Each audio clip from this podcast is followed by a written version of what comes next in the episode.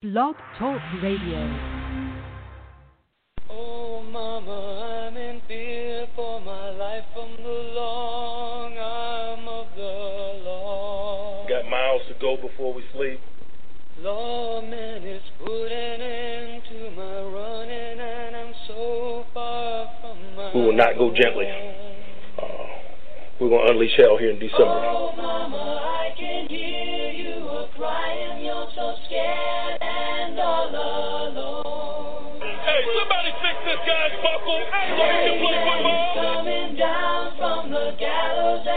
don't have very long.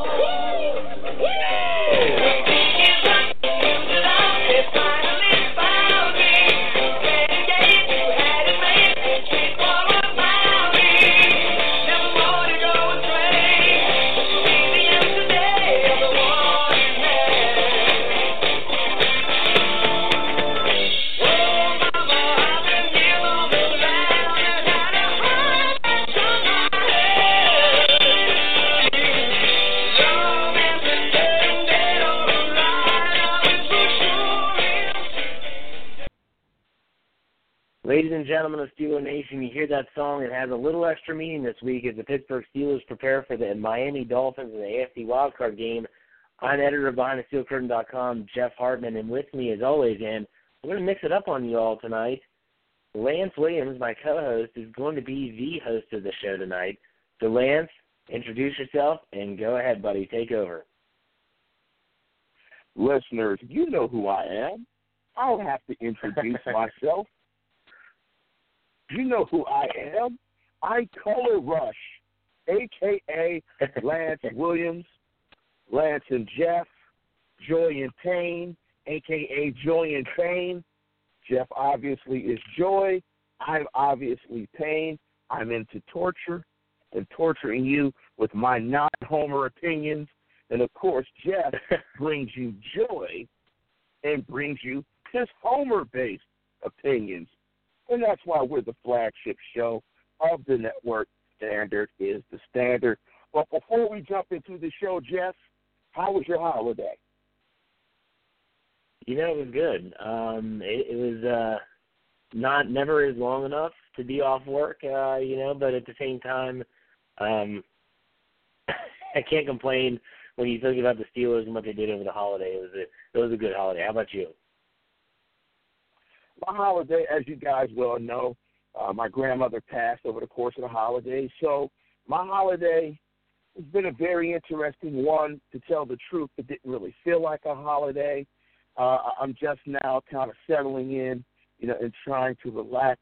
A lot of, you know, a trip to Atlanta, a couple of uh, red eye flights, and driving back from, you know, Southern California to Northern California. So, you know, I, I'm still kind of spinning a little bit you know, trying to get my bearings. But you know, I appreciated the time. She lived a long life. She was, uh, you know, a, a rare breed, uh, so to speak. And so, you know, I, I, I'm kind of in mourning right now. But you know, we're gonna shift away from that, and we're going to get into the ball game. But before we break it down, and before we jump into uh, the first segment of the program, Jeff, I wanted to ask you about the Rookie of the Year and the Team MVP. The Team MVP is Le'Veon Bell, and the Rookie of the Year is Sean Davis. Do you have any objections to those selections? And if you do, who would you have picked? Um, you know, I don't think anyone should argue with Le'Veon Bell, even though he was suspended for the first three games. I don't think anyone should argue with that. Um, he's just that good. He is totally brings a whole, new dynamic to the Steelers' offense. But I think the rookie of the year is where you could have an argument, although I don't find an argument because everyone asked me, and I wrote an article on the website about it. I thought it, I thought Sean Davis should have won the award. I was glad he did. A lot of people wanted Artie Burns, and Artie Burns has improved a lot, but he doesn't make the plays that Sean Davis does. And I had this a pretty long um, disagreement with one of our other writers on the website who thought Artie Burns should have been the rookie of the year, and he said, "Oh, well, he has three picks." And I was like, "Well, yeah, but Sean Davis has a pick. He's got a, a sack and a half. He's got you know he's got tackles for losses with pass defenses and everything. I just think he's that dynamic. So I was fine with Sean Davis. What about you? Did you think that uh, one of those two would, didn't wasn't deserving? I I want to disagree with you, but I, I'm going to agree with both. I think this team, and, and clearly the best player on this team is Le'Veon Bell. He he's the he's the the straw that stirs the drink for this offense. Everything flows from the fountain of Le'Veon, so to speak. If he's going, they're going, and they're winning. So I don't think there's that is Le'Veon Bell. The odd thing is is that it's typically never been Roethlisberger. that's the odd thing, given the fact that we're talking about a guy with two Super Bowl rings and a, and a guy that's probably going to be a first or second ballot Hall of Famer, particularly if he gets a third ring. As far as Sean Davis, I'm going to agree with you there as well. You know, the Steelers are a cover three team. Cover three corners don't do a ton. They're not really asked to do a ton. I think Sean Davis at that strong safety slash free safety position is asked to do a lot more. And, you know, does Artie Burns make the plays that Sean Davis made against the Indianapolis Colts when he smashed Scott Tolzien at the goal line? I don't know. And because of that, and I think it's not, I don't think it falls short on me or you uh, who think Sean Davis should be the rookie of the year that this defense has gotten a lot better since he settled in at that safety spot. So I, I think the the MVP and the rookie of the year for the Steelers are sound selections. I wouldn't disagree with anybody if they said AB or they said Artie Burns. I could see arguments for both, but I just think it should be Bell and it should. But I want to switch reels, Jeff, and we talked about it off air. And listeners, I wanted to pitch this to Jeff and I took a look at this football team, and we talked about it last week on the show. We asked the question are they playing well, or are they just winning games? And that's a question that the staff has to answer as well, because I think as a team, they're going to have to be more consistent going into the playoffs. So, with that being said, I jotted down or created six different things that I think are encouraging signs that point to the fact that the Steelers could possibly win a Super Bowl. Let me give those to you. Here are my three encouraging signs, Jeff. And these stats are not including the Browns game. Pressure. In the last six weeks, excluding the Browns, this is all six games before the Browns, for all these stats listeners, 21 sacks, more than three a game. Number two, team MVP, Le'Veon Bell, playing at an all pro level. I'm not going to give you the numbers because we all know what it is with Le'Veon Bell. The numbers are ridiculous. An O line play before the Cleveland game, they had only given up three sacks in six games for it, and they have an overall at that point in time an adjusted sack rate of 3.6 percent, which was third in the National Football League. Those are my three encouraging signs that tell me that this team can win a seventh Lombardi. Do you agree or disagree? And would you add one or remove one of those sides? Huh, you know, um, no. Um, the only I, I don't think so. I mean, I'm thinking back of the, the three keys, and I, they're all crucial and very vital to success in any football game, let alone if you want to win a Super Bowl. You have to get pressure on the quarterback. You have to be able to run the football and um, the Steelers have done that. And so I, I don't know if I would add anything. Um, I'm curious to see your reasons why they wouldn't uh, win the Super Bowl because I have one to add if you didn't put it in there already, but I don't think so. I think those are pretty much spot on, and there's no hiding the fact that that's why they are on a seven-game winning streak. And I know you left out the seventh win, uh, rightfully so, considering the players that won in the lineup, especially offensively. But um, yeah, I mean, I, I don't think there's anything – that I can see uh, glaring that I would add or omit to that list? Let me add. Let me let me follow up this way. Of those three things, and it's pressure, the amount of pressure that they've gotten during the course of the winning streak, Le'Veon Bell's play, or the offensive line play. Why don't you rank those three? And if there's one that they could afford not to do as well, what would it be?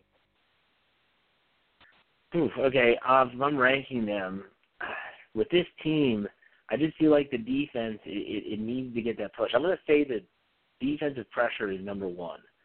Um, I'm going to say that protecting Roethlisberger is number two, and that Le'Veon Bell going nuts is number three.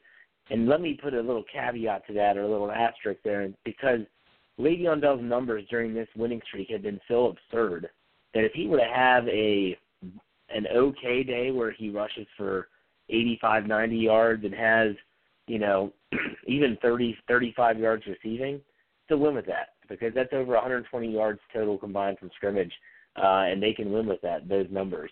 But you have to be able to protect Roethlisberger when he's getting hit. He has shown a tendency to waver a little bit, and I think, like I said, that the defense ultimately hinges on them getting pressure. You even saw it in Week 17, which let's be honest, they were only missing James Harrison from their lineup, oh, and Stephon Tuitt, mind you. But um, RG3 had way too much time and he was very comfortable in that pocket. Now in the second half, things changed. They started getting pressure, and you saw that in the defense had a different look to it. Uh, I'm curious, how would you rank them? The same, different, and which would you omit if you had to omit one? Hey, sports fans, football season's here, and it's time to get in on the action with MyBookie. MyBookie is the industry leading sports betting website that offers real Vegas odds on football, baseball, and all your favorite sporting events. You can take a side, the total, or even fantasy points props. MyBookie lets you bet online and win big. Did the game already kick off? Don't sweat it. MyBookie has in game live betting on every major league and event even esports. There's no better time to join MyBookie than today. Go to MyBookie to open an account and start winning. Use promo code CHAMPION when you register for your account and get a 100% sign up bonus up to $1,000 on your first deposit. Bet today. Visit MyBookie's website or call 844 866 2387. That's 844 866 2387. Check them out today and use promo code CHAMPION for a 100% bonus. Terms and conditions apply for entertainment purposes only. Void where prohibited. There's a time and a place for black and white, like when you're learning to play piano, or when you want a big two toned cookie, or when shopping for a pet zebra. But if you want to attract customers, there's no room for black and white. So go to Staples. Staples specializes in bold, hard to miss color printing. And now at Staples, get 20% back in rewards on color printing, from banners to brochures and copies to presentations. Print more color, save more money at Staples. In store only. Ends 11 10 18. Restrictions apply. See store associate or staples.com slash 20 back for details. I would probably rank it with Le'Veon Bell number one. But I like your point about if he has a slight drop off, he's still playing at a ridiculous level. But I think for them to win a seventh Lombardi, and I'm going to ask your, your your thought on their path to the Super Bowl, particularly given their path to the Super Bowl. I think he has to continue to be absolutely red hot. They have to be able to lean on him. Secondly, I would put it on pass protection. And lastly, pressure. I know defense wins championships. I don't disagree with that. But when on this particular football team, when you have the killer bees, the killer bees have to play at a very high level for this team to continue to advance. Because I think for them to get to the Super Bowl, they're going to have to win a shootout somewhere along the line. But let me switch to my discouraging signs. And I have three. I may throw in a fourth. Let me give you my discouraging signs. And again, listeners, the stats that I'm going to list off don't include the Browns game.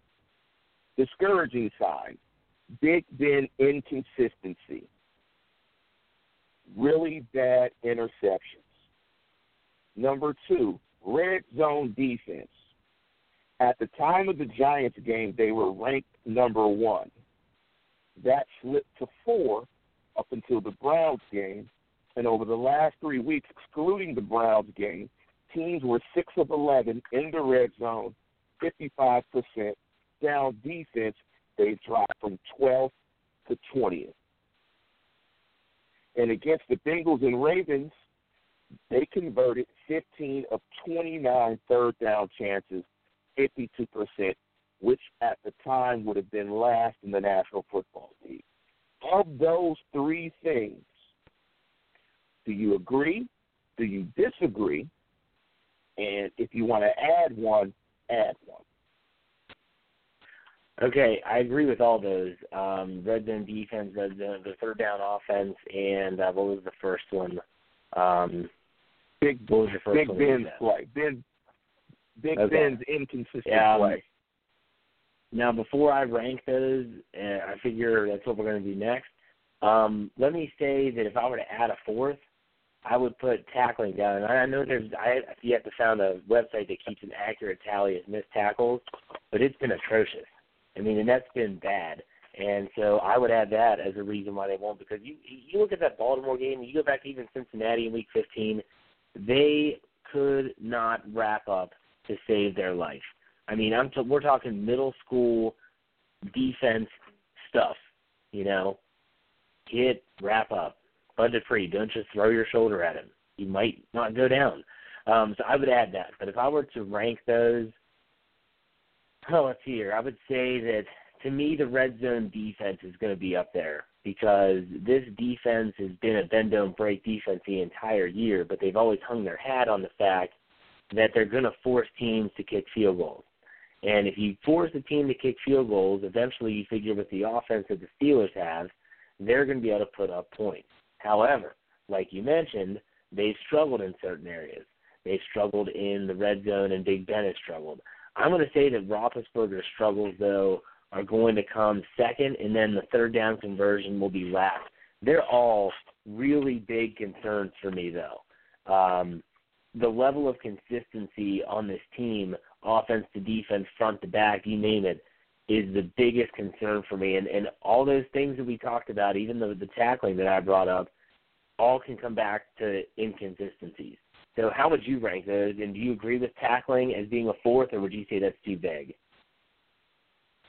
I think tackling is absolutely a fourth, and we're going to talk about that, or I'm going to talk about that when I break down on the defensive side. And I'm going to give you an example, listeners, on the tackling issue. And a lot of times we talk about coaching, we talk about scheme, and we talk about execution. And we talk about, on this show, we've talked about it ad nauseum, how sometimes coaches get too much credit and sometimes they don't get enough of the blame. And that ultimately coach's responsibility of putting players in position to succeed. There was a particular play against the Ravens where they were Keith Butler dialed up the perfect safety blitz against Joe Flacco. Sean Davis comes off the edge, unblocked, free run at Joe Flacco. He misses the guy. He just flat out misses the guy. And that's a case where Keith Butler did everything that he could do. He put Sean Davis in the absolute right spot, but he could not tackle the guy and finish the play. So you're absolutely right, Jeff. The tackling is paramount going into the playoffs. That they are really going to have to shore that up.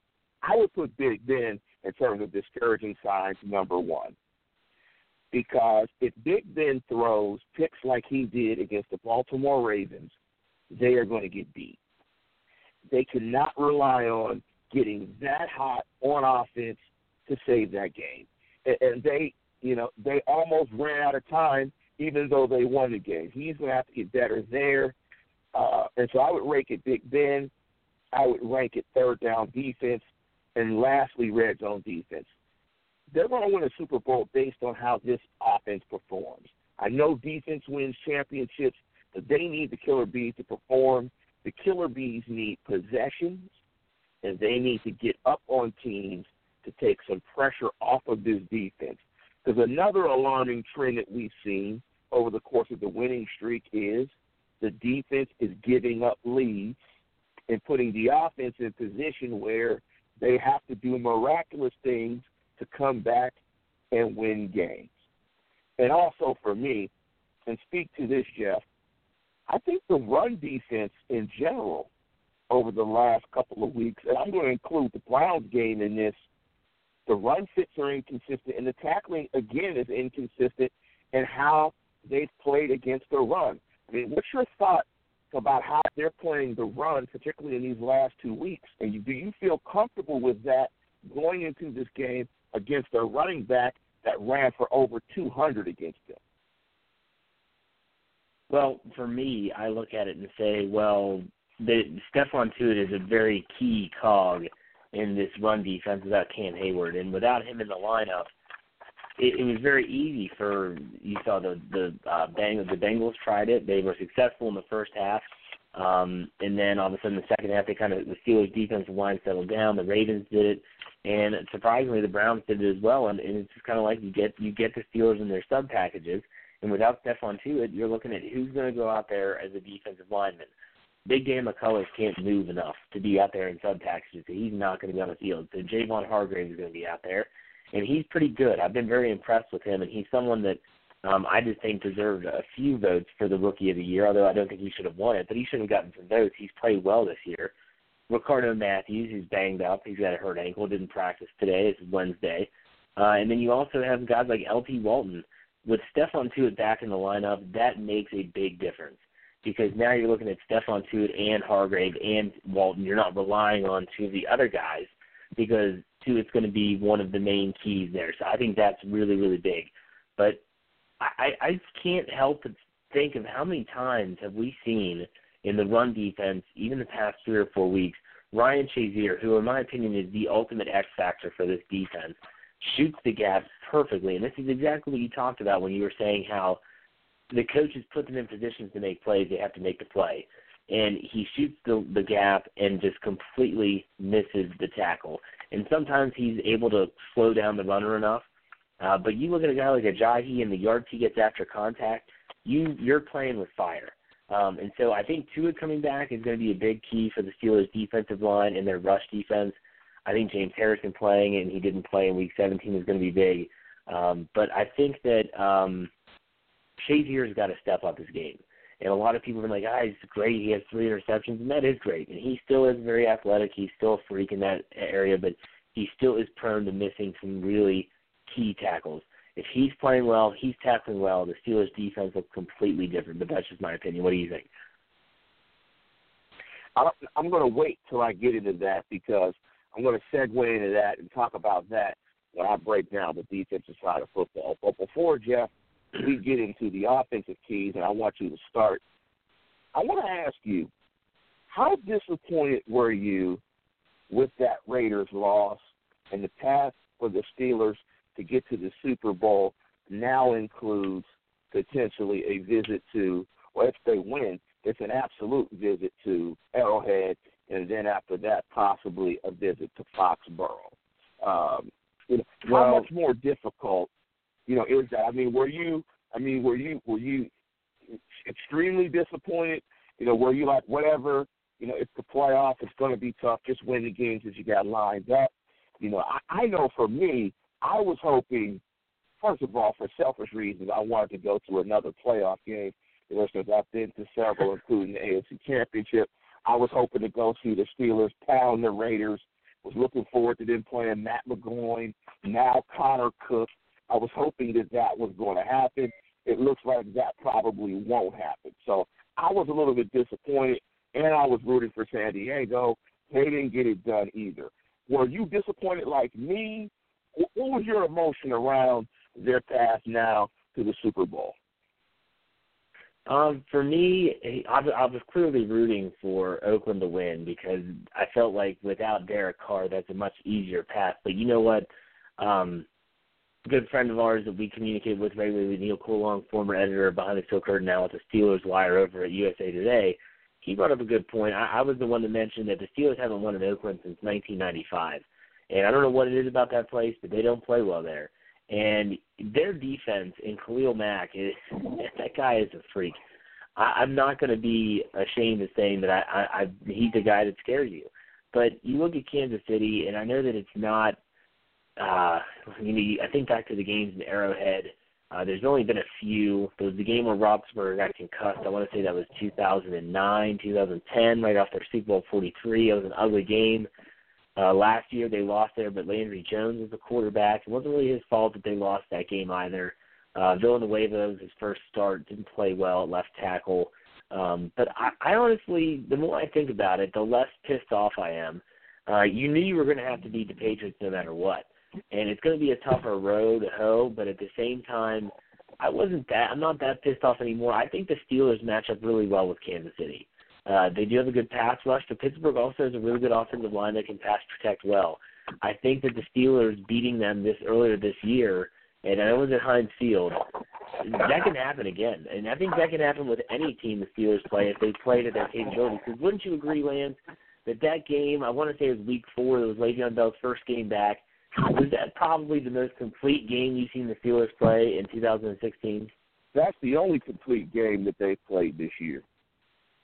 So I, I, I agree with you 150%. That was what the Steelers can look like when it's clicking on all cylinders. That's the dangerous team that I believe Peter King picked to go to the Super Bowl, or at least picked to go to the AFC Championship. That's the team that we're talking about. So yeah, that team. Yeah, so I agree. You know, that was the most complete game that they played this year by far. Hey, sports fans, football season's here, and it's time to get in on the action with MyBookie. MyBookie is the industry leading sports betting website that offers real Vegas odds on football, baseball, and all your favorite sporting events. You can take a side, the total, or even fantasy points props. MyBookie lets you bet online and win big. Did the game already kick off? Don't sweat it. MyBookie has in game live betting on every major league and event even esports. There's no better time to join MyBookie than today. Go to MyBookie to open an account and start winning. Use promo code CHAMPION when you register for your account and get a 100% sign up bonus up to $1,000 on your first deposit. Bet today. Visit MyBookie's website or call 844 866 2387. That's 844 866 2387. Check them out today and use promo code CHAMPION for a 100% bonus. Terms and conditions apply for entertainment purposes only. Void where prohibited. Hey, sports fans, football season's here, and it's time to get in on the action with MyBookie. MyBookie is the industry leading sports betting website that offers real Vegas odds on football, baseball, and all your favorite sporting events. You can take a side, the total, or even fantasy points props. MyBookie lets you bet online and win big. Did the game already kick off? Don't sweat it. MyBookie has in game live betting on every major league and event even esports. There's no better time to join MyBookie than today. Go to MyBookie to open an account and start winning. Use promo code CHAMPION when you register for your account and get a 100% sign up bonus up to $1,000 on your first deposit. Bet today. Visit MyBookie's website or call 844 866 2387. That's 844 866 2387. Check them out today and use promo code CHAMPION for a 100% bonus. Terms and conditions apply for entertainment purposes only. Void where prohibited. Yeah. So uh, for me, I was disappointed. Um, I, I obviously you want the the easiest road, but at the same time, there's always a little part of me, and I know I'm a homer, and I know that I'm joy in this in this couple that we have here on the show. There's a little part of me that was very skeptical about them having an easy road to the in the playoffs. Maybe it's the fact that they've lost some of those games before in the past where you're thinking, man, this is going to be a cakewalk. And next you know, they're in a dogfight where they lose the game. I think that if you have a tougher road, you even go back to 2005. I know that Cowher was the coach of that team. You're playing every game is a must-win game. Every game is huge you're you're not ever overlooking an opponent. And if they're going to overlook an opponent, it would be this week because Kansas City is. I think it's going to garner all their attention. But I look at the fact that the Miami Dolphins beat Pittsburgh in Week Six and how they beat them. I think they're going to have their attention there as well. I actually don't mind Pittsburgh's road to the AFC Championship game, and I have a feeling if they get there, it'll be against New England. And I know that's a long ways away, but I'm not scared of the New England Patriots either. But um, that's just me. So, um, are you comfortable with their road to the AFC Championship game, or are you a little weary? I mean, at this point, it just is what it is. It's more difficult. If you ask any of the coaches, they wouldn't want to play a combination of Pittsburgh and New England, and or New England and Kansas City.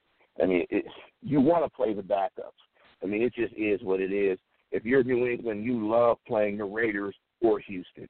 You get a bad quarterback in both spots. You probably run those teams out of there, kill them, and then you have to just kill one dragon, one lion to slay, so to speak, and play against one good quarterback to get to the Super Bowl, and you get that quarterback in your own place. So it's an easier road, but again, this is a franchise that has a fifth championship team that wanted to succeed and won all their playoff games on the road. So it can be done, and I do think they have the offensive weapons to do it. And speaking of the offensive weapons, Jeff, I'm going to throw it to you. Give me your keys on the offensive side of football for the Pittsburgh Steelers in this AFC wildcard matchup against the Miami Dolphins. I'm going to give you only two, and I think that's all that's necessary. Uh, you look at the Dolphins, there's a good chance they're going to be without two of their uh, members of their secondary, and Byron Maxwell and Bacarri Rambo, cornerback and safety tandem. I honestly think that the Steelers' offense matches up very well with the Dolphins' defense. The Dolphins' defense does not stop the run very well. But what you can't see, and this kind of ties into what we talked about earlier with Big Ben's inconsistencies. I think so many times the Steelers get into a uh, run, run, run, run, run, or run, run pass. He is a quarterback that needs to throw the football to stay in rhythm, to stay in balance, to kind of keep him together. That that's a very generic way of saying it, but it's the truth. And for me, when I was watching film of these players and this team in Week Six and everything, I was like, man, they just don't look in rhythm. And when you see the Steelers' offense in rhythm, think back to Baltimore that first drive. That was balance, man. That was when I talk about balance every single week on the show. That was balance. It was a beautiful run followed by a nice crisp pass route that was a timing pattern. It wasn't Roethlisberger running for his life and creating. Not that that's a bad thing, but you want to have an offense that can function within itself. And so if they can stay balanced like that, think back to against Baltimore, the drive that got them within three points. The, the drive that was all Bell and all Brown, which is insane if you think about it. Every yard of that drive was either a run by Le'Veon Bell or a reception by Antonio Brown, which was capped off by Bell's touchdown catch, I believe. That's what they need to have in terms of balance.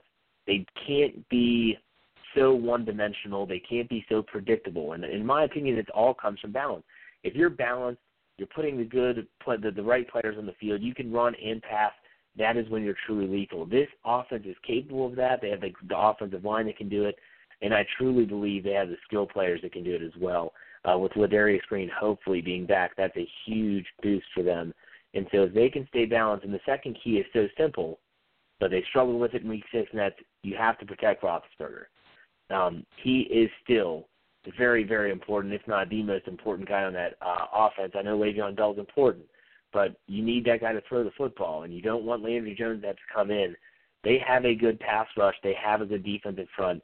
They need to keep Suh and Cameron Wake away from Roethlisberger. It's going to be up to Todd Haley to help in that effort in those short, quick passes. And again, comes back to balance.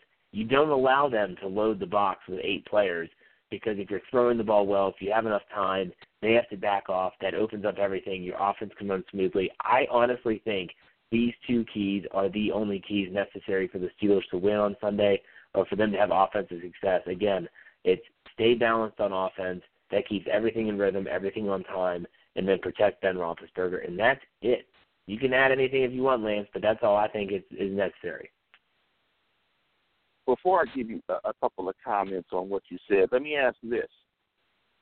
Giving your keys, what does the stat line look for look like for the Killer Bees? What does it look like for Ben Roethlisberger? You know, maybe throwing touchdown passes, quarterback rating, completion percentage. Give me your thought. Does Le'Veon Bell and AB's final stat lines look like at the conclusion of this game?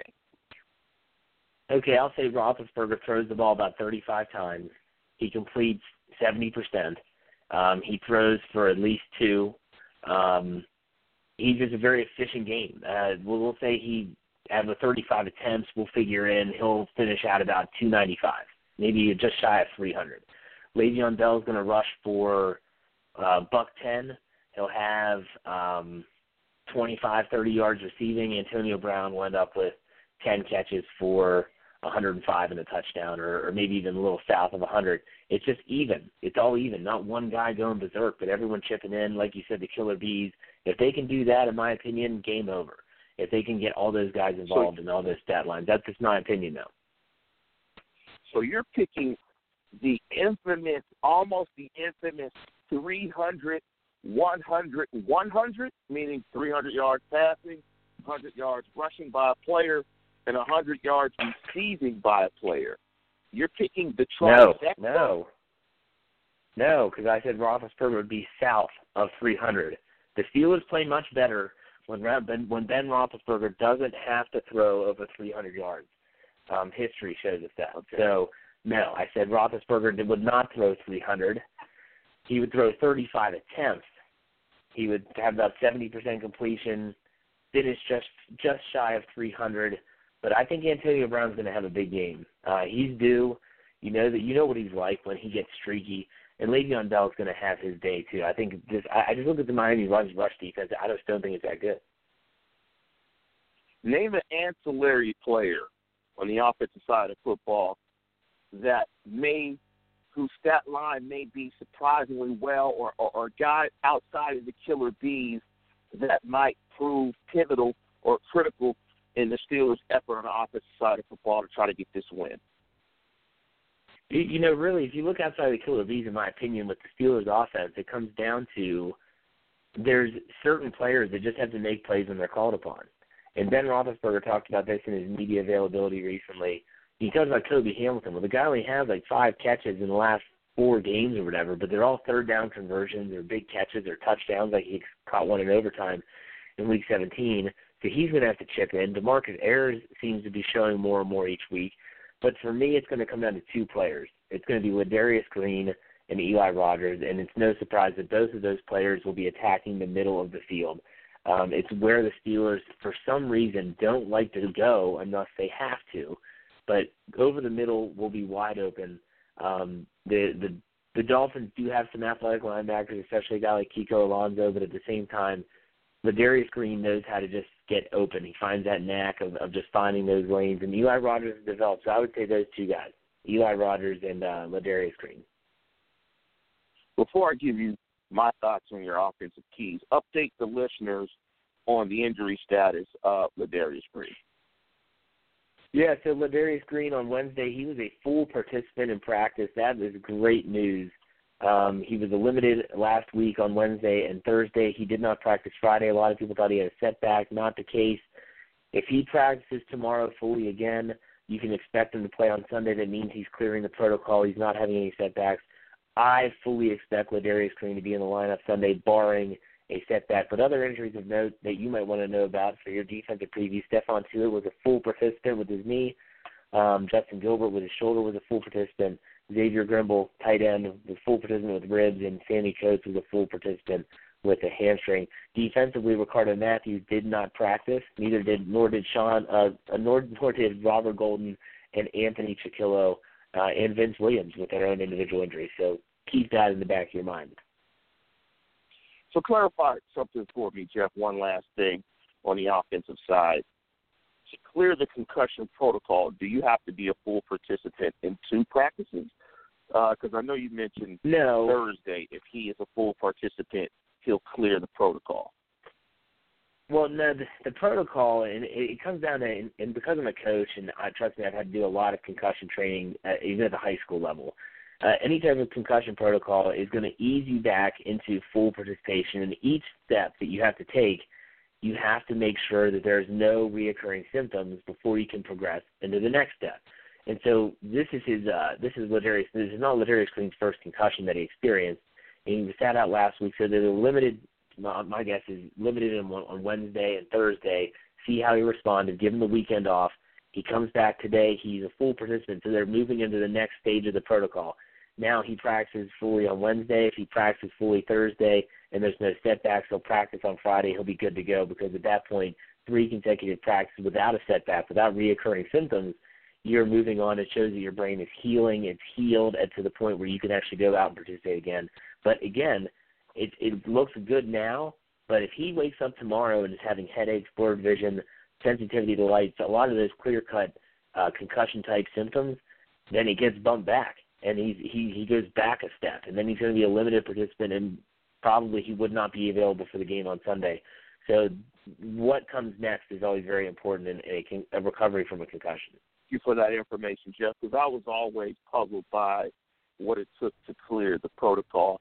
And to your points about the offensive side of football, I do agree with you. I think the Steelers will be successful running it with inside zone, and that's a double team on the inside between center and guard against either tackle on either side of the formation. That's typically what inside zone is. And I think they had success in the game against Miami. They had to get away from it when Roethlisberger, not when Roethlisberger got hurt, but when they got behind, they had to get away with it. Le'Veon Bell still had a very solid game against Miami, so I think they'll be able to do that. I think they'll pass protect better because Gilbert will be back, and it won't be Ware going against Hubbard. I think Dylan Wade is going to have to play better. He struggled in that game, but I think they will pass protect better because I think they're going to run it more, and there's going to be limited opportunities to pass. That'll help, and I think they're just playing much better as a unit. So I think the opportunities will be there, and I think there's a favorable matchup. Number 25, I don't know the gentleman's last name. The left cornerback for Miami, I think, is the weak link, the candy bar, and I look for the Steelers to try to get him uh, or AB matched up on him. To the show all year, you know I give you a rhyme, and so I'm going to give you my playoff rhyme. And it's simple. If you want to live to see another day, you must tackle Jay. And that's Jay Ajayi. Jay Ajayi absolutely abused in the first game. 25 carries, 204 yards, 8.2 yards per carry. That's a oh, 8.2 yards per carry. That's almost a first down per carry. Two touchdowns with a long run of 62 yards. And this goes back to what we were talking about earlier in the program tackling, tackling, tackling. They have to tackle him because I believe in that game he got maybe 120 yards after contact. I mean, that, that's just ridiculous. That's as ridiculous as the stat that Le'Veon Bell had almost 200 yards before he was contacted against the Bills. Some absurd number. I forget what that number was, but they've got to tackle a guy. And, and and particularly on first down, if they play against Matt Moore, they want to run the ball on first down. I looked at all their first down snaps. A majority of those are running the ball to Jay Ajayi. And it's simple. You got to put this game into the hands of Matt Moore. And to do that, you have to get the offense off schedule. And to do that, you have to stop Jay Ajayi on first. Will help to do that because they're going to run a lot on first down. They're going to run counter, and they're going to run in between the A and B gaps. So they're going to have to tackle, be better in their run fit because they are going to get a heavy dose of it. Because until you prove you can stop it, you can't stop it. I think Harrison and I think Bud Dupree on the edges will help in that regard.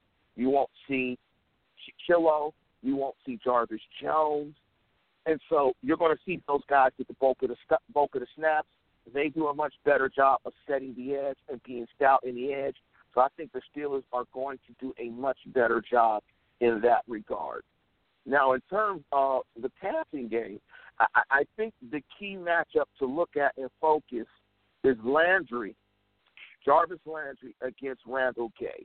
And Matt Moore's three starts, he's targeted Landry more than anyone. And I think Landry had some success against Gay in the first matchup, and I think that's a critical matchup. Uh, another matchup to look for is Sean Davis versus Sims, um, and or Ryan Shazier against Sims or Gray. The Titans were very successful against the Steelers in the first matchup, but when you look at their wide receiver core as a total, I love the nice little combination. Very dynamic young players of Landry, Parker, and Stills. Landry's more of a slot guy. Parker's probably a prototypical X, big, long guy, play outside the numbers, an X ISO guy. Kenny Stills is more of your wide receiver, your flanker. Uh, I think the Steelers are going to play a lot of cover three. I think either Mitchell or Davis be in the box as an extra tackler against the running game, and they are going to have to tackle really well, take solid angles, wrap up, and try to get Ajayi to the ground. But I think in terms of if they play cover three, I, think the high safety will probably shade to Parker because I think Parker is the is the more dangerous deep threat. I think Stills is dangerous as well, but I still think the Steelers are going to play a lot of their cover three. But whoever is that safety in the box, going back to the first point, is going to really have to tackle. But the big thing that I that I noticed in watching that Miami game, and I watched it several times, and that might be it might be the fact that Harrison played limited snaps. You had no Bud Dupree, zero sacks, and only two quarterback hits in that first game. And I don't care if it's Matt Moore, Colin Kaepernick, Jeff Hartman, Lance Williams, or Ed Bouchette. If you don't get any sacks and only two quarterback hits, I don't care what scheme you throw out there. Matt Moore is going to dice you up. So they're going to have to get pressure. And even though Matt Moore is a backup, I mean, the Dolphins have only given up one sack in the three games that he started. So I think Harrison and Dupree getting snaps will help them get pressure, but Butler is going to have to figure out a way to try to dial up some pressure. But I think the key, it, it's simple. I, I hate when it's this simple, but sometimes it is this simple. They really have to stop the Dolphins on first down in the running game and put this game in the hands of Matt Moore, and they are going to have to have one of their best tackling efforts of the year. If not, this is going to be a close game because if that offense stays on schedule, Landry and the tight ends will be able to make plays underneath to keep the sticks moving, which keeps that offense off the field, which gets them out of rhythm, which makes this game closer. So run, have some fun. If you want to live to see another day, stop Jeff. Jeff, what's your thoughts on those Well- keys and add something or take away something if you'd like? Well, my my question for you is, it, it, let's say they they they do your first key. Do, I'm tempted to say that if the Steelers stop the run, no, it's it's done. I, I, I I don't. Can you do you think that Matt Moore can win them the game if the Steelers shut down their running attack? No. If they stop the running game, it's over. The other points are ancillary. yeah. the other point, the No, other I points agree. are ancillary. Yeah, and, and that's if the running game is rolling. The other ancillary pieces are very dangerous. But if they ground the running game, or if the Steelers get up and they have to get away from the running game, Miami's dead. They're dead in the water. That's an L. Hey, sports fans, football season's here, and it's time to get in on the action with MyBookie. MyBookie is the industry leading sports betting website that offers real Vegas odds on football, baseball, and all your favorite sporting events. You can take a side, the total, or even fantasy points props. MyBookie lets you bet online and win big. Did the game already kick off? Don't sweat it. MyBookie has in game live betting on every major league and event even esports. There's no better time to join MyBookie than today. Go to MyBookie to open an account and start winning. Use promo code CHAMPION when you register for your account and get a 100% sign up bonus up to $1,000 on your first deposit. Bet today. Visit MyBookie's website or call 844 866 2387. That's 844 866 2387. Check them out today and use promo code CHAMPION for a 100% bonus. Terms and conditions apply for entertainment purposes only. Void where prohibited. Hey, sports fans, football season's here, and it's time to get in on the action with MyBookie. MyBookie is the industry leading sports betting website that offers real Vegas odds on football, baseball, and all your favorite sporting events. You can take a side, the total, or even fantasy points props. MyBookie lets you bet online and win big. Did the game already kick off? Don't sweat it. MyBookie has in game live betting on every major league and event even esports. There's no better time to join MyBookie than today. Go to MyBookie to open an account and start winning. Use promo code CHAMPION when you register for your account and get a 100% sign up bonus up to $1,000 on your first deposit. Bet today. Visit MyBookie's website or call 844 866 2387. That's 844 866 2387. Check them out today and use promo code CHAMPION for a 100% bonus. Terms and conditions apply for entertainment purposes only. Void where prohibited. Right, and you saw that in Week 17 with New England and Miami, which both of those teams still had a lot to play for. Especially New England, they needed to secure that number one seed. Um, they got an early lead, and all of a sudden the running game isn't that important for the Dolphins because they have to throw to get back in it. And I would say that Tannehill is more capable than Matt Moore. Uh, with that being said, they have to stop the run. It's easier said than done. But um, yeah, I, agree with what you said. Personally, I, I mean, I would be tempted to just say there's one key: stop the run. You do that, you win. Uh, but at the same time, you bring up they do have some weapons on the outside. I do think that I don't think there's any way that Artie Burns could play a worse game than he did in Week Six. He was horrible in that game. And I remember Lance, you yourself went on a little tangent on Artie Burns after that game. His his angles his his angles to tackle were just atrocious. He was biting on fakes. He wasn't in his right coverage schemes when they were trying to roll cover three in the back half when Ajayi was running all over him. He was way too far inside and they were getting behind him. It was just bad. Artie Burns, in my opinion, has improved a lot and Sean Davis has improved a lot. And they haven't seen Sean Davis because he wasn't the safety in that game. It was Robert Golden. Um, it's a different dynamic with those two now at this point of the season. So I think that's going to be interesting to watch. But I like it. Um, I think that the Steelers' defense is due for a, a good performance, and I think it's going to happen this Sunday. That's just my personal opinion. What are your thoughts?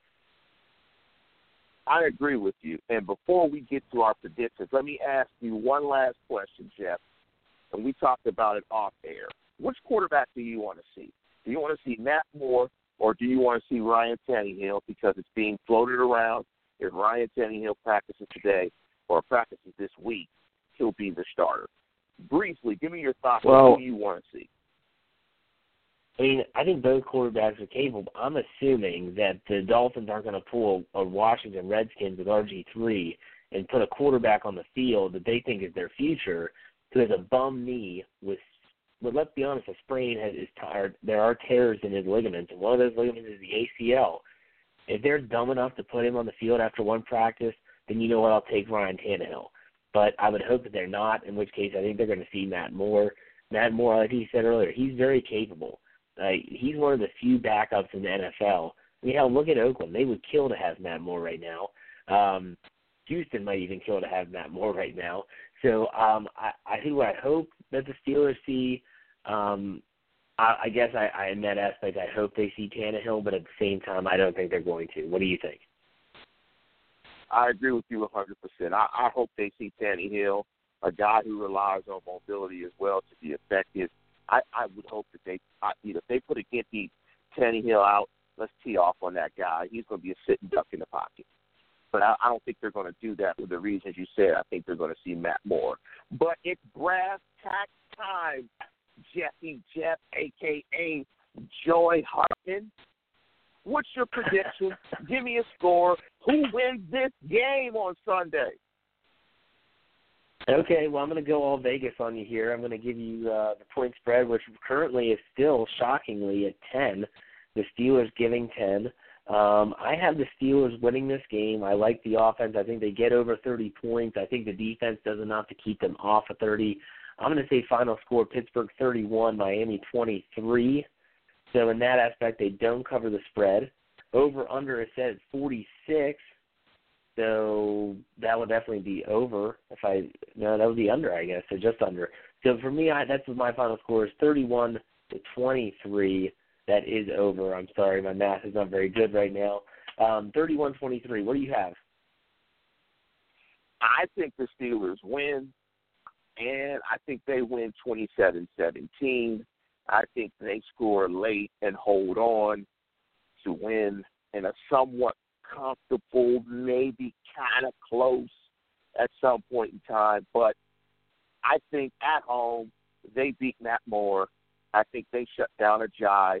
He runs for about you know 25 carries, you know maybe 90 yards, something like that you know, 85 yards. They shut him down, and they go on to Kansas City. But typically, listeners, at this I go on my rant. But since I'm hosting, and I'm in a zen-like flow for 2017. Jeff, the floor is yours. Wow, I'm not used to this, but you know what? I can always rant about something. And I want to talk to Steeler fans because it's typically who we talk to when we end this show like this. And I want to tell fans how lucky they are to be a fan of the Pittsburgh Steelers. You know, the last few weeks have been crazy with Mike Tomlin being called a cheerleader by Terry Bradshaw. Um, people constantly questioning Tomlin, um, Colbert, the whole front office. Folks, I want you to look around the NFL right now. You know, there's only 12 teams that are still planning on playing another game. Uh, the other 20 are now searching for answers. And so for me, I look at the teams that look at the one and fifteen Browns. Look at the San Diego Chargers who just fired their coach. Look at the the Bills and, and their dysfunction up there in, in New York. Be happy that the Pittsburgh Steelers base their whole philosophy on continuity. Three coaches since 1969. Colbert has been in place there for years, dates back all into Bill Cowher's tenure.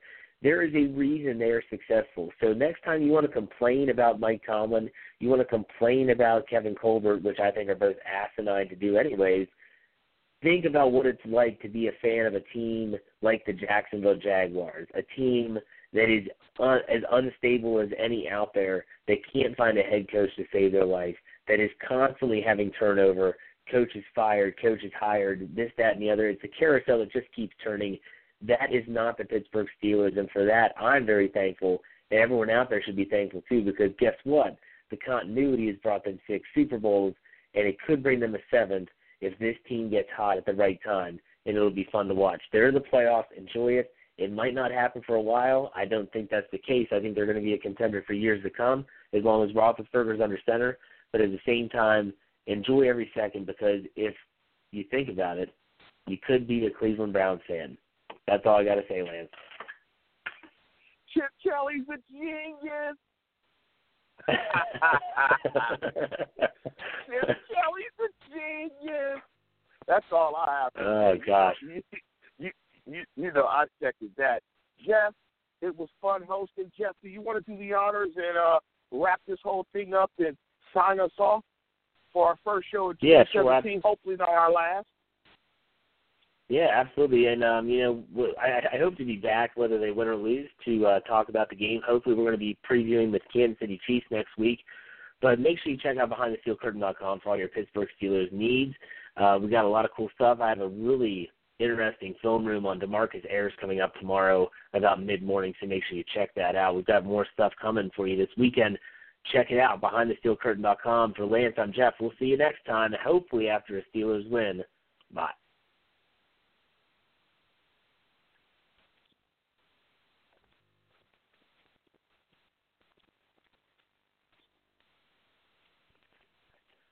My name is Spencer Hall, My name is Jason Kirk. My name is Ryan Nanni. and when we combine, we form the, The Shutdown Fullcast. Voltron! I keep telling you, we're not Voltron. The Shutdown Fullcast is technically a college football podcast, but it's also a show about Lawn care disasters, Regional grocery stores we love. Tennessee Batman. homeowners associations, Bears and video games. I mean, there's also some actual football discussion, like about coaches having huge contracts, or coaches making terrible decisions, or coaches saying really stupid things. or the NCAA saying really stupid things. yeah, there's lots of stupid things in this big, dumb, beautiful sport, Sometimes we talk about football games. allegedly. If you want to take college football exactly as seriously as it deserves to be taken, come find us on Apple Podcasts, Spotify, or wherever else you listen to podcasts like this one. The Shutdown Fullcast. It's not Voltron.